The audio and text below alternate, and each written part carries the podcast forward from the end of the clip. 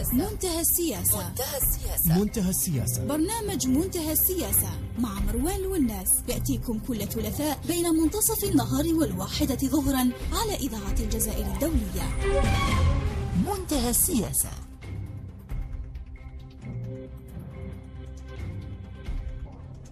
مستمعينا الكرام السلام عليكم ورحمة الله وبركاته وأهلا وسهلا بكم إلى حلقة جديدة من منتهى السياسة. أعلن المجلس الانتقالي في جنوب اليمن عن الحكم الذاتي وسط جدل كبير ومخاوف من انهيار الأوضاع أكثر في اليمن الذي يعاني أصلا من الانقسام الداخلي والحرب وحتى المجاعة والأمراض وأيضا في وقت يستفحل فيه انتشار وباء كورونا في المنطقة وفي العالم. في حلقة هذا الأسبوع من منتهى السياسة سنحاول أن نقرأ أسباب ودوافع هذا القرار الذي أعلنه المجلس الانتقالي في جنوب اليمن بشكل فاجأ حتى الإمارات والسعودية الحليفين الرئيسيين للمجلس الانتقالي. كما سنحاول أن نعرف مدى تأثير هذا القرار على مستقبل الأوضاع في اليمن. لمناقشة هذا الموضوع. أسعد باستضافة المحلل السياسي محمد علي الخلاني الموجود معنا عبر الهاتف. وأيضا معي هنا بالأستوديو كما جرت العادة الدكتور نور الدين بكيس. إذا مرحبا بكم مستمعينا الكرام إلى هذه الحلقة من منتهى السياسة من إذاعة الجزائر الدولية.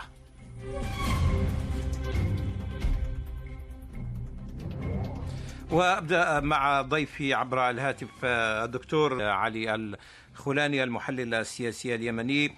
أستاذ الخلاني بداية يعني لو تضعنا في صورة المشهد من هو المجلس الانتقالي وما هو موقعه من المعادلة اليمنية وما هو الوزن الذي يشكله هذا المجلس الانتقالي الآن في الحالة اليمنية؟ آه الشيء الثاني بالنسبة لسؤالك المجلس الانتقالي هو ظهر في آه في نصف في نصف عام 2017 وهو ينادي باستقلال اليمن أو فك استقلال اليمن الجنوبي أو فك الارتباط بين اليمن الشمالي واليمن الجنوبي اللذان توحدان في 22 مايو عام 1992 طبعا تعرفون أن هناك مخطط لشرق أوسط جديد كانت طرحته كوندليزا رايس في عام 2006 ومن تل أبيب. هذا الشرق الأوسط الجديد الذي يحفظ أمن الكيان الصهيوني ويحافظ على مصالح الولايات المتحدة الأمريكية. وبالتالي بدأ من عام 2011 تنفيذ هذا المخطط وتم تقسيم السودان وخلق الاضطرابات في عدة دول منها ليبيا وسوريا. واليمن ليست استثناء من هذه من هذا المخطط. دخلت اليمن في أتون حرب شنها التحالف في في 26 مارس عام 2015 وما زالت هذه الحرب التي عنوانها إرجاع الشرعية لليمن مستمرة إلى الآن ولم تحقق أهدافها بل بالعكس هذا التحالف تشظى وانسحبت منه قطر وهناك أجندات مختلفة بين طرفي التحالف الرئيسيين بين طرفي التحالف واقصد هنا العربية السعودية والإمارات. طبعا تجدر الملاحظة أن الشرعية اليمنية يقودها أو هي مؤلفة في في غالبها من حزب التجمع اليمني للإصلاح أو ما يعرف إخوان اليمن.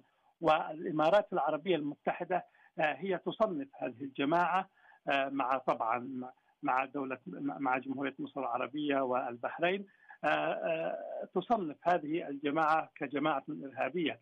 وبالتالي هناك الكثير من المراقبين الذين يرون أن الإمارات العربية المتحدة هي من أنشأت المجلس الانتقالي الذي يطالب بفك الارتباط عن الجنوب وكان له عدة محاولات كان اخرها العام الماضي عندما احتل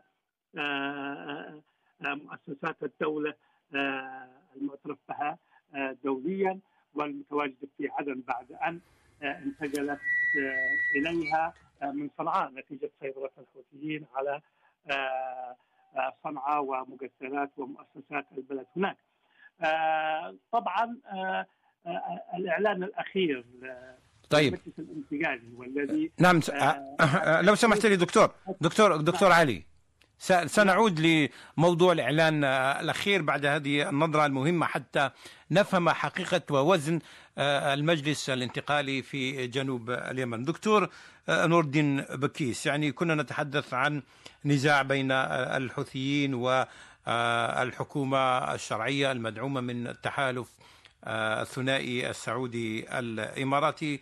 فجأة يخرج هذا المجلس الانتقالي بقرار أخلط الأوراق حتى داخل هذا التحالف العربي كما يسمى. برأيك ما الذي يعنيه إقدام هذا المجلس الانتقالي على خطوة وإعلان الحكم الذاتي في منطقة الجنوب في عدن وفي جنوب اليمن؟ نعم رغم أن هذا القرار لم يلقى حتى قبولا في عديد المحافظات اليمنية. اولا مساء الخير لكل المستمعين شكرا أخ مروان. أعتقد أن المشكل الأساسي المطروح اليوم أننا ربما أمام تحولات كبيرة مستقبلا. راجعه لسببين رئيسيين السبب الأول هو فكرة الانتخابات الرئاسية الأمريكية التي تقترب بشكل سريع جدا خاصة مع كل ما يحدث اليوم من أزمة كورونا وهناك اعتقاد قائم يعني على الأقل على فكرة أنه ترامب لن ينال عهدة ثانية. وقد يكون هناك احتمال أن يصل جون بايدن إلى إلى رئاسة الجمهورية في الولايات المتحدة الأمريكية. والكل يعلم أنه بايدن اقترح خريطة طريق لا تتماشى مع ما تتجه إليه الإمارات والسعودية وتتوافق أكثر مع صنعاء. وبالتالي نحن أمام محاولة فرض واقع. بسرعة نظرا للمستقبلية. القرار اليوم الذي اتخذ هو قرار للتخندق مستقبليا وليس لمعالجة واقع حاليا. النقطة الثانية أنه أزمة كورونا تمتد بشكل كبير جدا وقد تفرض تفرض سياقات وفرضت ضغط كبير جدا على اليمن بضرورة توقيف النزاع. ازدادت الضغوطات الدولية لأنهم يعلمون جيدا في حالة انتشار وباء كورونا في اليمن سوف يمتد إلى بقوة إلى دول مجاورة. وبالتالي هناك هناك رهانين خطيرين قد يغيران واقع اليمن أو يضغطان بشكل كبير. لذلك هناك خطوة استباقية من المجلس الانتقالي للجنوب في اليمن من أجل فرض واقع مغاير للاستعداد للتسوية السياسية المستقبلية. لأنه هذا فكرة الانفصال هي موجودة منذ فترة طويلة لكن نتجه تدريجيا في كل مرة إلى تأكيدها واقعيا. ثم آه، مرحلة الترسيم. اليوم السعي إلى مرحلة الترسيم وليس مرحلة خلق واقع جديد لأن الواقع قائم الانفصال قائم وهذا يتماشى نسبيا مع اختلاف الاستراتيجيات في أشكالها الجزئية بين الإمارات والسعودية لأنه هناك توافق بين الطرفين على ضرورة التدخل في اليمن. كل حسب استراتيجية في الكليات يتوافقون.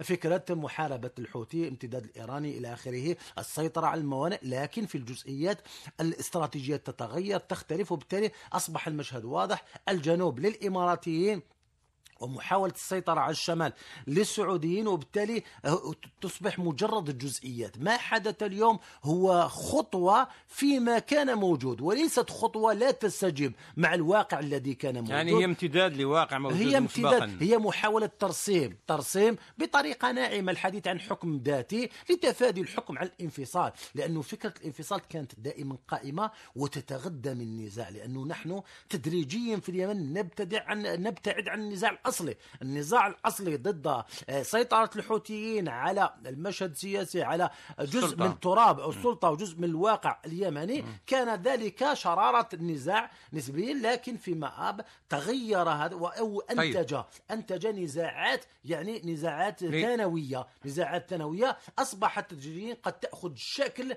النزاع الكلي أو النزاع الأساسي طيب. مستقبلا لنسمع تعليق من عند الدكتور علي حسن آه، الخلاني الموجود معي عبر الهاتف. يعني كما يقول الدكتور نوردن بكيس هذه الخطوة التي أقدم عليها المجلس الانتقالي بإعلان الإدارة الذاتية آه، جنوب اليمن. هي ترسيم لأمر واقع يعني واقع موجود جاءت هذه الخطوة لترسيمه. آه، هل تتفق مع هذه النظرة أم انها أم أن ما قدم عليه المجلس الانتقالي هو رسالة رسالة احتجاج ربما أو غضب للحليفين الرئيسيين اللذين يدعمان المجلس الانتقالي ومعه الحكومة الشرعية. آه، هو في الحقيقة آه، طبعا في آه، مؤتمر الحوار الوطني اللي كان قبل شن الحرب على اليمن. اتفق المتحاورون أو النخب السياسية المتحاورة على تقسيم اليمن أو وضع اليمن في إطار اتحادي يمن فيدرالي وهناك قوى حقيقة رفضت هذا الأمر ومنها آه، الحوثيين و آه، المؤتمر الشعبي العام اللي كان يقوده حينها آه، الرئيس الراحل علي عبد الله صالح. الآن طبعا من أهم أسباب الحرب هو التقسيم الفدرالي لليمن الذي لم يراعي في كثير من ال من ال يعني من الأوقات متطلبات الأقاليم التي تم تقسيمها. الآن هناك إرادة لفرض التقسيم أو لفرض اليمن الاتحادي بالحرب وفرضها آه، آه، بالدم وأيضا آه، خلق النعرات المناطقية والمذهبية حتى يكون هناك والقبليه حتى يكون هناك سهولة لتطبيق هذا الأمر.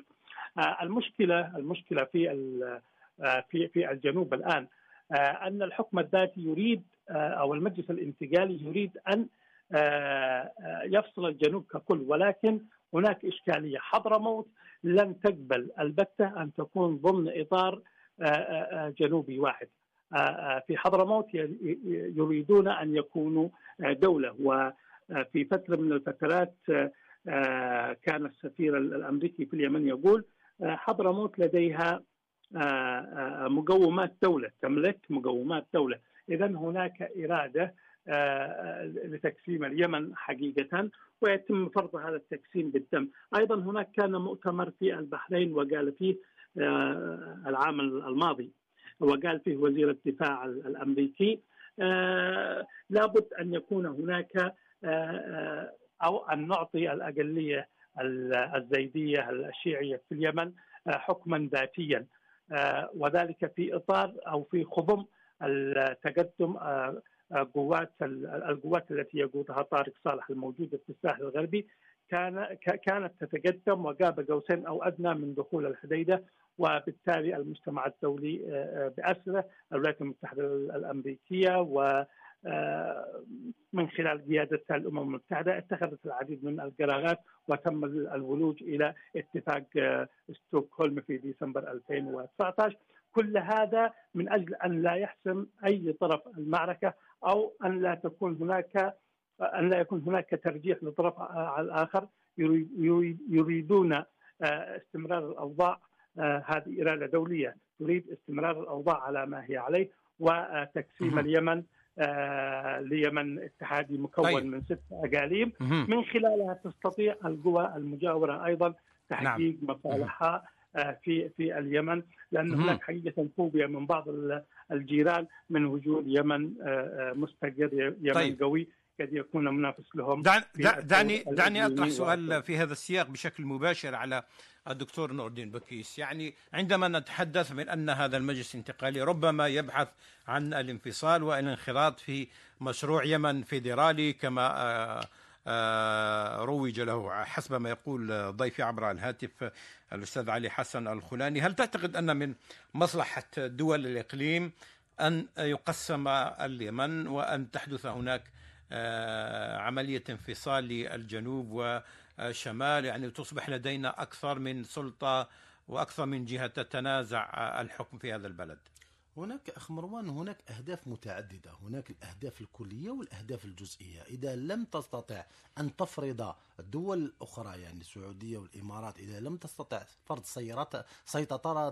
سيطرة سيطرتها بشكل مباشر على اليمن قد تلجأ إلى فكرة القبول بالفوضى في اليمن بالتقسيم بالحرب الأهلية في اليمن لأنها على الأقل تعطل فكرة استغلال اليمن المباشر من طرف من طرف إيران أو أطراف أخرى. وبالتالي هناك معادلة معادلة الأهداف يعني تتأرجح بحسب القدرة على تحقيق المنجز. كان من المطلوب منذ الفترة الأولى أن يكون هناك نفوذ سعودي قوي جدا في اليمن ونفوذ إماراتي وقد كان النفوذ قائما بالنسبة للإمارات في الجنوب قبل أن تنفجر الأحداث. وقد كانت النفوذ السعودي قائما في, في اليمن وكانت هناك علاقات وطيدة مع النظام آنذاك. لكن عندما تغيرت المعادلة لم تستطع السعودية تحقيق ذلك بشكل مباشر عن طريق السيطرة بالقوة لأنه لا يمكن تصور مثلا إمكانية اندلاع حروب في المنطقة بدون إذن. الكيان الصهيوني حتى وإن كان الكيان الصهيوني هو الذي يقرر النزاع يجب أن يكون هناك إقرار أمريكي وموافقة أمريكية مسبقة على أي نزاع ينفجر في المنطقة. وبالتالي النزاع ليس عبثيا وإنما يدخل ضمن مخطط. وقد تزامن في الفترة الأولى مع مع التوقيع بالأحرف على الاتفاق النووي بين مجموعة ستة الاتحاد الأوروبي والولايات المتحدة الأمريكية مع إيران وبالتالي نحن دخلنا معادلات. معادلة الفوضى هي البديل المتاح لحد الآن. كانت السعودية ترغب في شيء آخر والإمارات كانت ترغب في شيء لكن عندما انفلتت الأوضاع وتمدد الحوثيون بشكل كبير جدا وأصبحوا لهم لا أصبح لهم ظهير قوي وهو إيران تغير المشهد وأصبحت المراهنة على الأقل مرحليا على فكرة التفتيت على فكرة الفوضى. ثم التمركز داخل الفوضى بالسيطرة على الموانئ. بالسيطرة على الأماكن الاستراتيجية لأن اليمن بحد ذاته هو بلد استراتيجي موقعه هو مفتاح هو بوابة أوروبا وبالتالي وبوابة على البحر الأحمر. بالتالي كانت هناك نوع من النزاعات داخل النزاع الكلي. هو حرب الموانئ هو حرب السيطرة على الأماكن الاستراتيجية. وبالتالي نحن أمام معادلة معادلة تتغير فيها نوع من المرونة بحسب التطورات على أرض الواقع. رأينا محاولات للتفاوض رأينا محاولات للتسوية لكن كان دائما ترفض الأطراف التي الراعية للاتفاقات بالضغط على الأطراف. حتى الاتفاق السعودي الذي حدث في الرياض لم تضغط السعودية على الأطراف من أجل احترامه. ونحن اليوم انتقلنا من مشهد النزاع مع الحوثيين إلى المشهد النزاع داخل نفس التحالف نفس الكتلة. وبالتالي أخشى أن تتطور معادلات النزاع وعناوين النزاع ستتغير وتصبح ما عدا النزاع الكبير نزاع التدخل الأجنبي عن طريق إيران بفضل الحوثيين. يتحول نزاع كما رأينا اليوم. المجلس الانتقالي في الجنوب يتحدث عن ظروف اجتماعية فقط يعني مبرر الانفصال مبرر الحكم الذاتي هو عدم وجود ظروف معيشية عدم وجود كهرباء وعدم دفع وهذا لا يمكن تأسيس عليه لتحطيم بلد والانفصال لأنه بعد بعد ذلك كل إمارات كل إمارات كل القبائل سوف تقول أنا أستطيع أن أسير بشكل أحسن إذا انفصلت وندخل في نزعة انفصالية جزئية داخل اليمن. تفكيك اليمن وبالتالي ندخل إلى معادلات أخرى تتغير بتطور الصراع الداخلي لأنه م. الأزمة اليمنية تتطور لأنها طيب. امتدت نحن في العام السادس يعني طيب الدكتور علي الدكتور علي حسن الخولاني استمعت لما قاله الدكتور نور الدين آه، بكيس. هل تعتقد أن هذا آه، هذا الخلاف وهذا الانشقاق الحاصل الآن في داخل المعسكر الواحد بين الحكومة الشرعية والمجلس الانتقالي والسعودية والإمارات ألا تعتقد أن هذا الخلاف بالنهاية يصب في مصلحة الحوثيين الذين يبدون الآن الأكثر انسجاما والأكثر صمودا والأكثر قدرة على آه، الأمور والظهور في آه، في مظهر الحكم المنسجم والقادر على إدارة الوضع في اليمن. آه، طبعا أنا أتفق اتفاق كلي مع ما قاله الدكتور نور الدين لأنه لا يوجد أي طرف في اليمن من الأطراف اليمنية المتصارعة لا يوجد أي طرف لديه استقلالية اتخاذ القرار. القرار موجود عند من يدعم ويمول. فقرار الانتقالي ليس بيده وقرار الحوثيين آه، ليس بأيديهم. هذه من جهة. أيضا من يملك قرار الانتقالي آه، حتى من يملك قرار الحوثيين آه، هناك قوى دولية يعني تدخل روسيا من جهة والولايات المتحدة الأمريكية من جهة.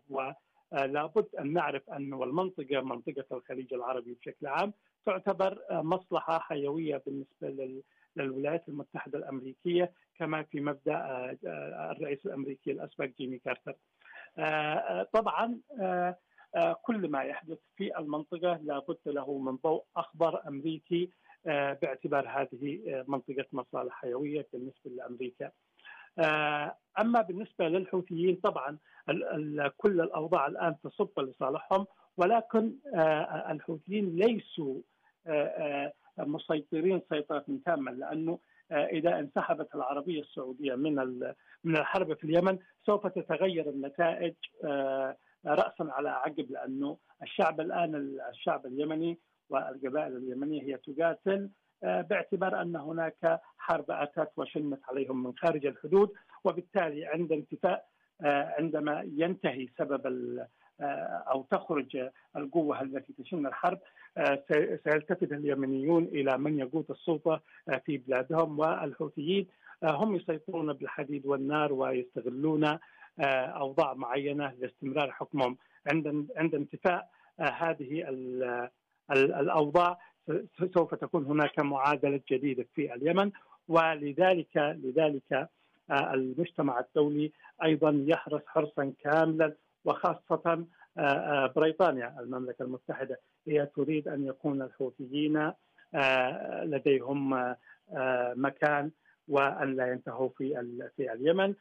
كذلك مثل ما تفضل الأخ نور الدكتور نور الدين هناك إرادة دولية لاستمراريه وضع اليمن على ما هو عليه.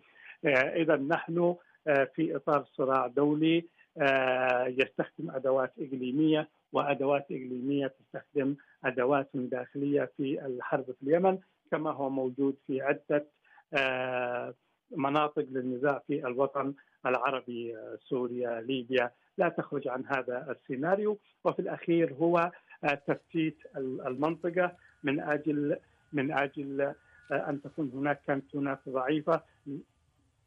من خلال ذلك يكون حفظ الأمن بالنسبة للكيان الصهيوني وتحقيق المزيد من المصالح للولايات المتحدة الأمريكية. طيب آه علي أرجو أرجو علي أرجو أن تبقى معي. آه سأعود إليك. يعني آه بالنهاية الموضوع يعني مبني كله على آه على دور السعودية في هذه الحرب. يعني حتى هذا القرار قد يصبح بلا أي معنى حتى استفادة الحوثيين مما يحصل في النهاية قد تنقلب الآية راسا على عقب في حالة أي انسحاب سعودي من من من من الأزمة اليمنية. صحيح. لا في الحقيقة الحوثيون هم الرابح الأكبر من هذه صحيح. مما يحدث. لأنه الفوضى تخدم الحوثيين لأنه كل شيء هم الأكثر انسجاما. كل شيء بني على فكرة محاربة الحوثي كل شيء بني على فكرة توقيف زحف الحوثيين وبالتالي اليوم عندما المعسكر الذي كان يعمل على توقيف زحف الحوثيين عندما ينشطر من الداخل ويدخل في صراعات لأنه هذا لا يعني بأنه مستقبلا لن تحدث صراعات داخل جنوب اليمن. هذا لا يعني بأننا لسنا أمام مشهد تفتيت جديد يعني. وبالتالي كل هذه المعادلات في صالح الحوثيين لأنهم ينتمون إلى مشروع أكبر ينتمون إلى مشروع إقليمي وأبدوا ذلك بشكل واضح هم ينتمون إلى مشروع ما يسمونه بالمقاومة إلى جانب إيران إلى جانب سوريا إلى جانب حزب الله إلى جانب بعض بعض الفصائل الأخرى والحش الشعبي إلى آخره. وبالتالي لديهم نوع من الرؤية لديهم نوع من الاستراتيجية. بينما بالنسبة للأطراف الأخرى وللتحالف لحد الآن اليمن بالنسبة له هو موقع مستنزف. يعني استنزفت السعودية. اليوم رأينا لأول مرة السعودية تحاول الاقتراض تحاول أن أن تستفيد من يعني قروض يعني من البنك الدولي إلى آخره. المعادلة بدأت تتغير. ولا يمكن حتى فكرة الإقبال على الصراع ليست بنفس الطريقة السابقة. يعني هناك نوع من الإحجام. هناك استقرار في النزاع في اليمن. ليس هناك يعني رمي بكل الثقل من أجل الحسم العسكري لأنه أعتقد أن هناك قناعات بدأت تتكرس بفكرة عدم قدرة أي طرف على السيطرة الكلية. وبالتالي وكأننا اتجهنا إلى التخندق داخل اليمن. كل يحاول المحافظة على المركز. وإذا انطلقنا من هذا المنطلق. تصبح صنعاء هي المركز. صنعاء هي الأساس هي هي العاصمة. أي بمعنى أن الحوثيين لهم نوع من الأسبقية يعني في هذا الصراع خاصة وأن المحور نسبيا يعني ما يسمى بمحور مقاومة نسبيا استطاع أن أن يتقوى في السنوات الأخيرة ويسترجع يعني أنفاسه خاصة مع المشهد السوري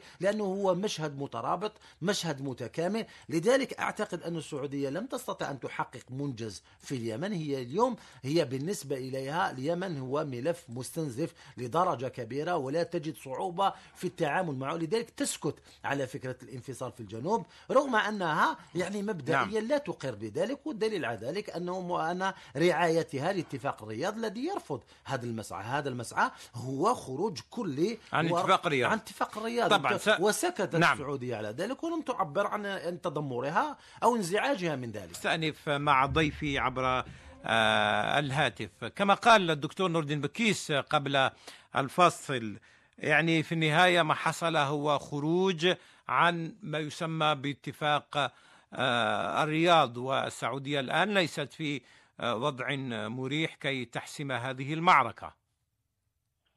آه، طبعا السعودية هي أصبحت في وضع آه، الطرف المستنزف جميع الأطراف الداخلية في اليمن وحتى الإقليمية والدولية وعلى رأسها الولايات المتحدة الأمريكية يبتزون العربية السعودية من خلال تورطها حقيقة في الحرب اليمنية هذه الحرب العبثية.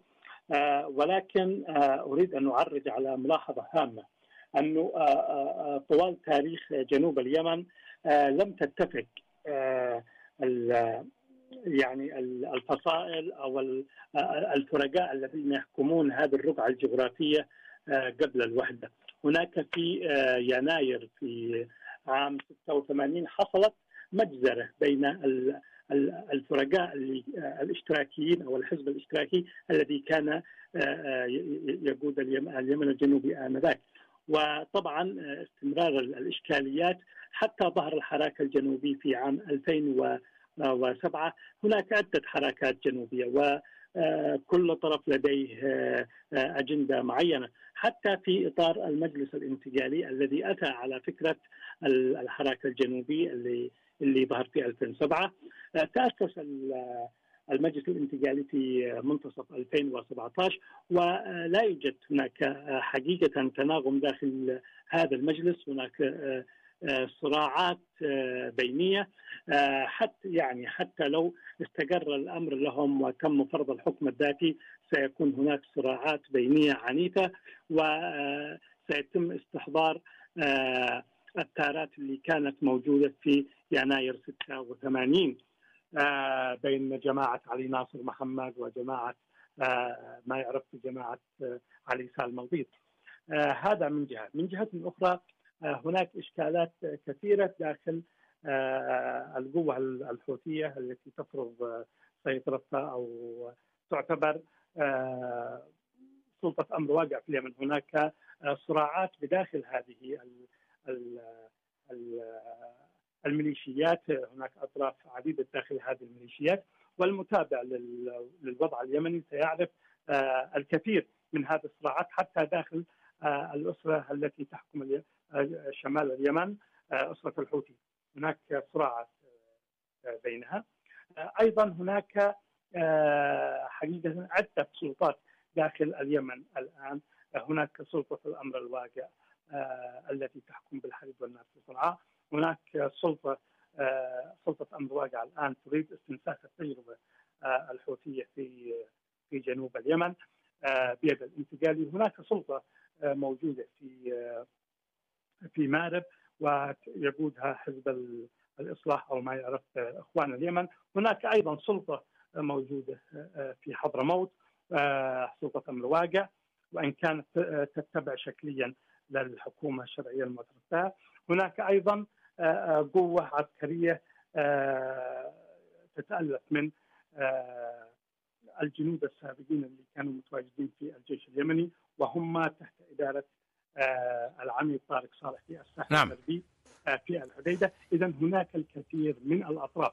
وجميع طيب حتى الأطراف حتى حتى حتى حتى لا نغرق في كل هذه آه، التفاصيل المتعلقة بالداخل اليمني. سأعود إليك دكتور علي حسن الخناني بعد قليل. يعني لو نتحدث عن أيضا الموقف السعودي والاماراتي رغم أنهما أيضا جزء من التحالف العربي آه، لكن آه، يبدو في موضوع المجلس الانتقالي هناك نوع من من الاختلاف من ساحه التعبير. يعني المجلس الانتقالي يبدو أقرب ما يكون إلى الموقف إلى آه، إلى الموقف الإماراتي أو إلى ال- الغطاء الإماراتي أكثر منه من الغطاء آه، السعودي، هل تعتقد أن خروج المجلس الانتقالي بإعلان ما يشبه ال- الحكم الذاتي في جنوب اليمن هو است- استشعاره لوجود هو بين الطرفين ويحاول آه، ربما أن يستفيد من هذه آه، الحالة والخروج من من هذه إن صح التعبير الوضعية الاستقطابية الموجودة بين الأطراف. لا أعتقد ذلك أخ مروان لأنه هذه الخطوة هذه كبيرة جدا وبالتالي تقتضي آه، لها لها ما بعدها خاصة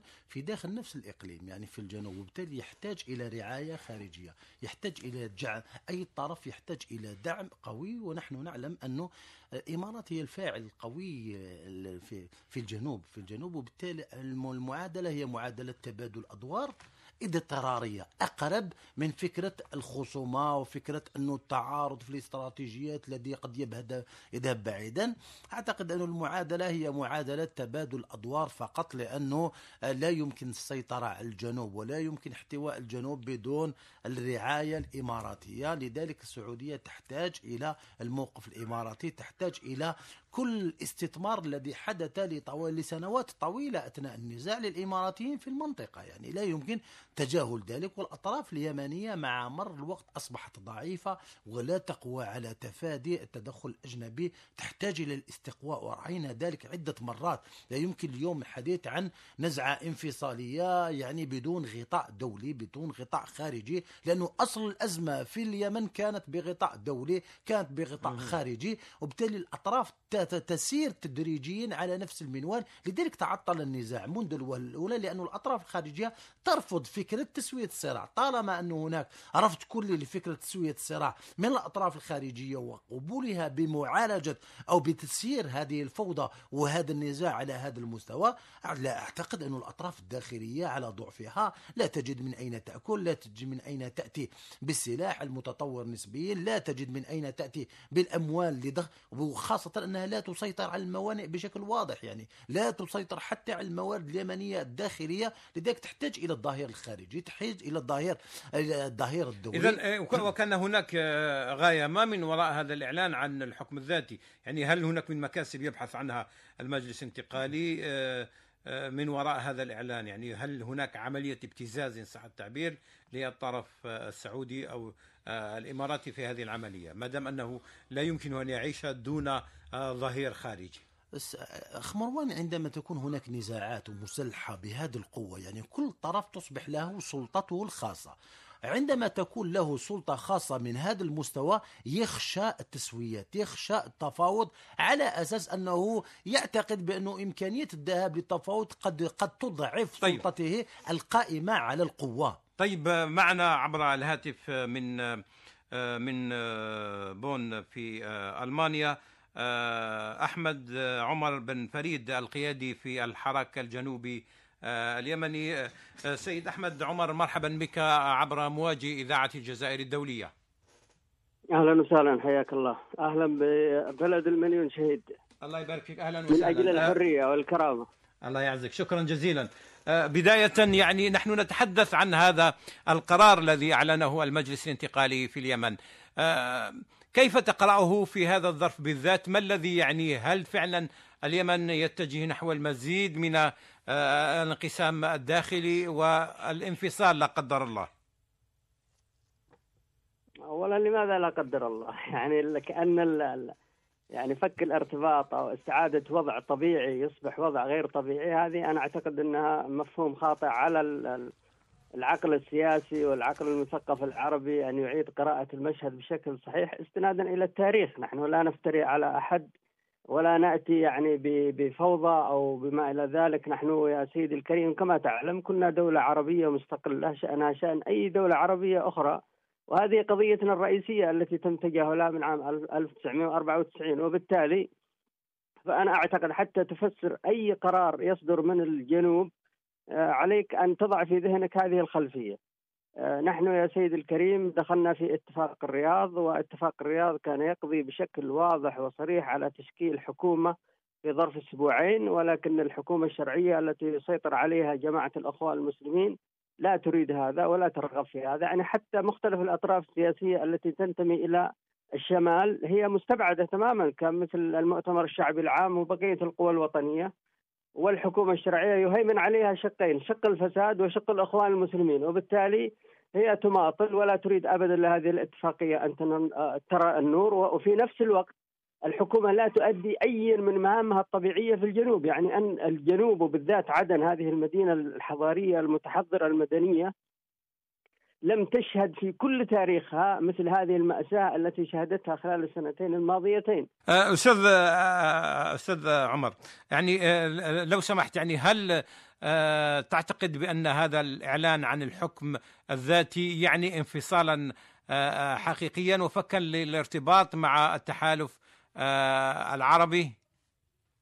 لا ابدا لا لا ليس هكذا ابدا. هو عبارة عن مواجهة أوضاع مأساوية كارثية في الجنوب من النواحي الإدارية. فقط. آه فقط نعم. يعني هو أن الوضع الآن أصبح آه لا يدار بأي شكل من الأشكال والحكومة تتنصل من مسؤولياتها ما أدى إلى إلى وضع كارثي آه تجاه المواطنين وبالتالي يجب أن تتصدى قياده المجلس الانتقالي إلى هذا الوضع لأنها مفوضة من نعم. الشعب واليوم الشارع في عدن وفي المحافظات الجنوبية يسأل بالدرجة الأولى نحن فوضناكم أنتم وبالتالي هذه المأساة التي نعيشها نحن إما أن تواجهوها, تواجهوها وإما أن تتنازلوا عن التفويض الذي منحناكم إياه.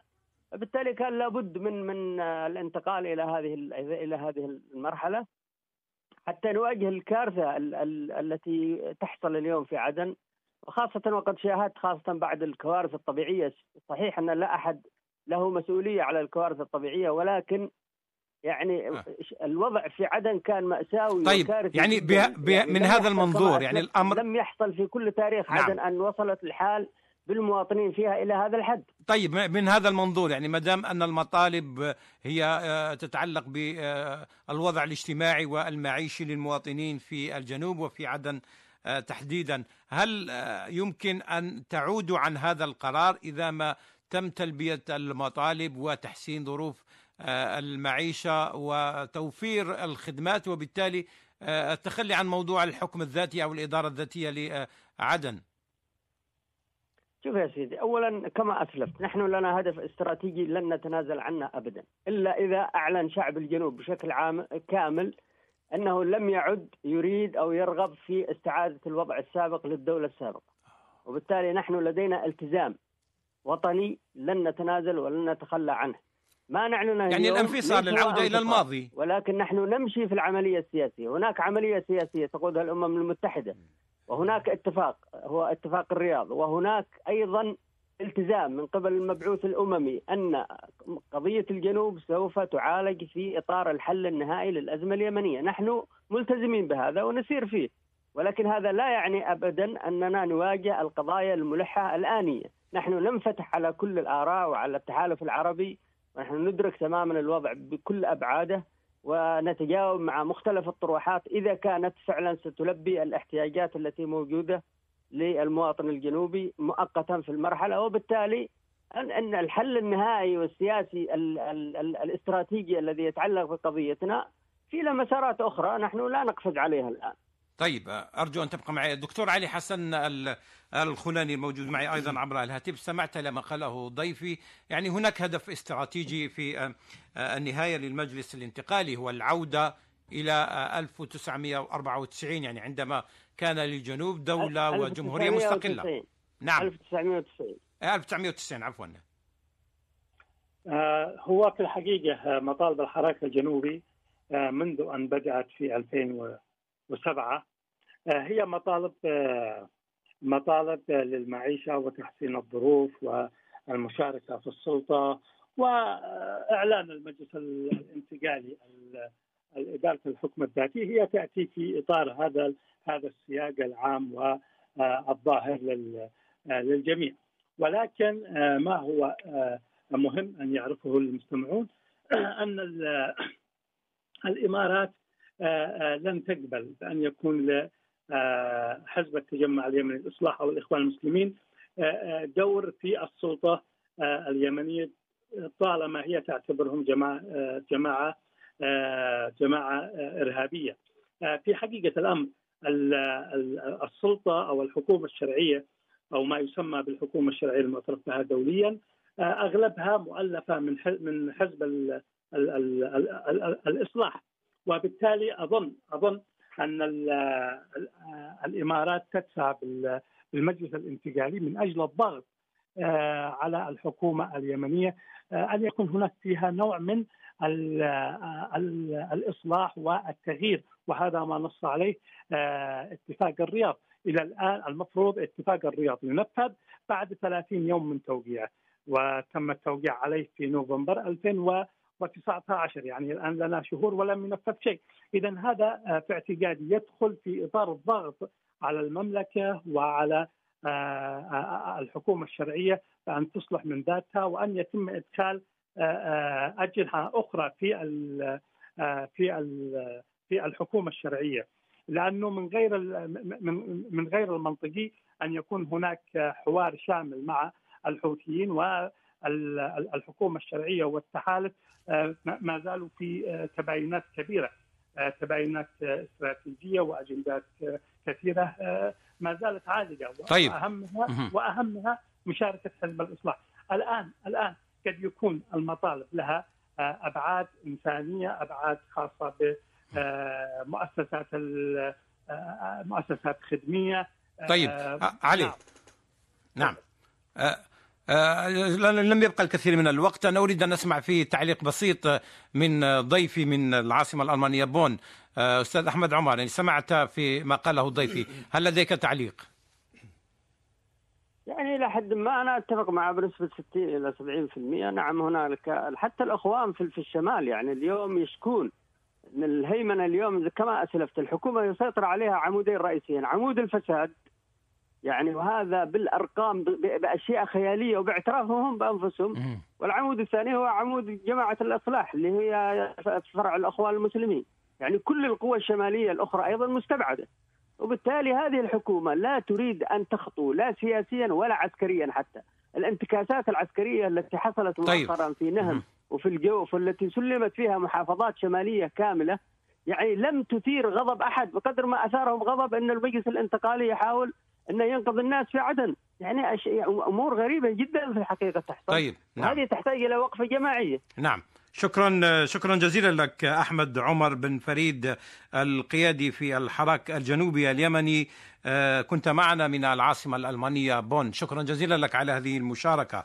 شكرا أيضا للدكتور آه، الباحث في العلوم آه، السياسية علي حسن الخلاني. كان معنا أيضا عبر الهاتف.